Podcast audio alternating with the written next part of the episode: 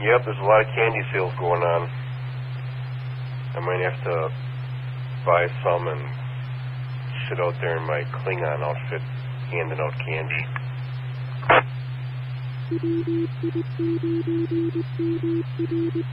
Rob Soda, Nesbitt Soda. The heck was that soda that, uh, what's his name from Iowa on, uh, MASH? There was a bunch of soda companies in Milwaukee. When Prohibition came along there, they changed from beer to soda. Radar. Um, I can't think of what the name of the soda is. Grape Nehi. Uh, grape yeah, yeah. They also made a strawberry grape uh, Nehi. Hello, guys, and I'm Eric B. Hello, Wayne. Man, that soda was good out of glass. Doesn't taste the same out of these plastic bottles. But, uh, yeah. I remember that Nehi. That sounds familiar. And then Yayo. There's also that generic that was out for a long time that everybody, I, I actually liked it, was uh, Good and Jolly or whatever they used to call that. Came in lemon, lime, root beer, cola, whatever it was. Uh, jo- Jolly Good, I think that's what it was called, Jolly Good. Yeah. W9A. Well, I'll be in the background for a little bit. I'm trying to remember what that. You used to go to the grocery store with a wooden case or a cardboard case, like a generic brand of soda. You you just went back there and you picked out whatever ones you wanted. If you wanted all of one flavor, you got that. If you wanted mixed, you could mix it up. I don't remember what the name of that company was.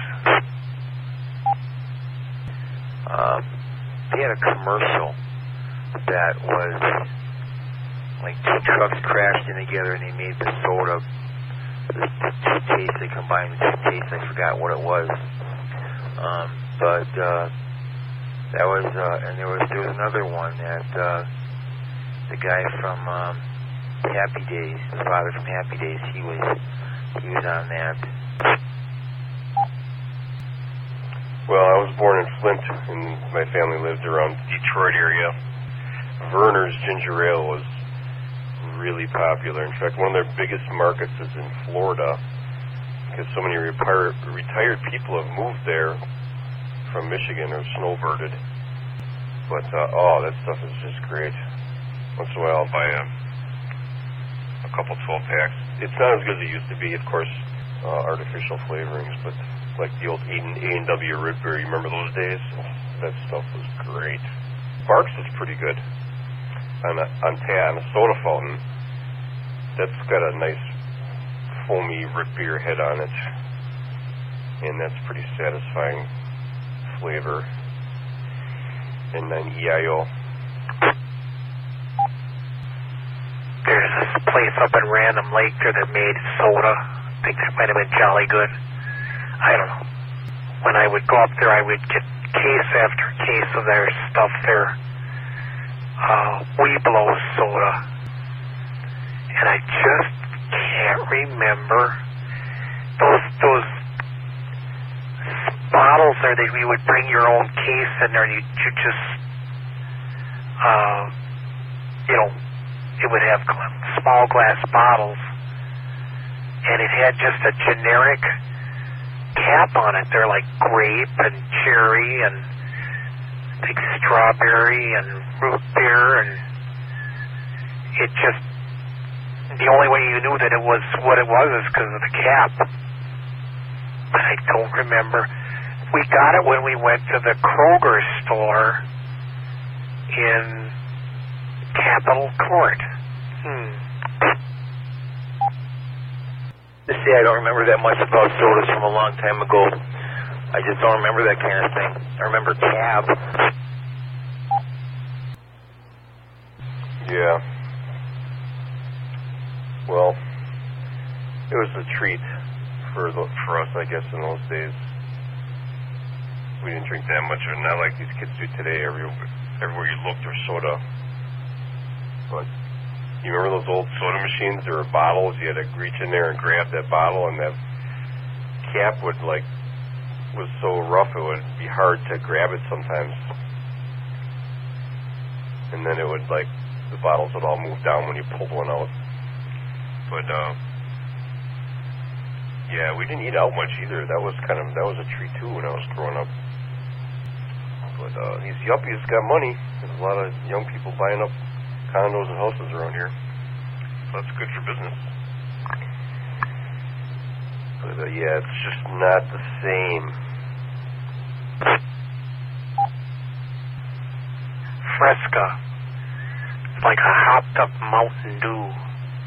But I used to make a drink, and everybody's going to get sick right now, but and you had to put it in one way or the other because if we put it back, put it together backwards, something happened and it didn't work right. But I used to get tab and orange juice and put it in a glass and it would taste like one of those dreamsicle ice ice creams.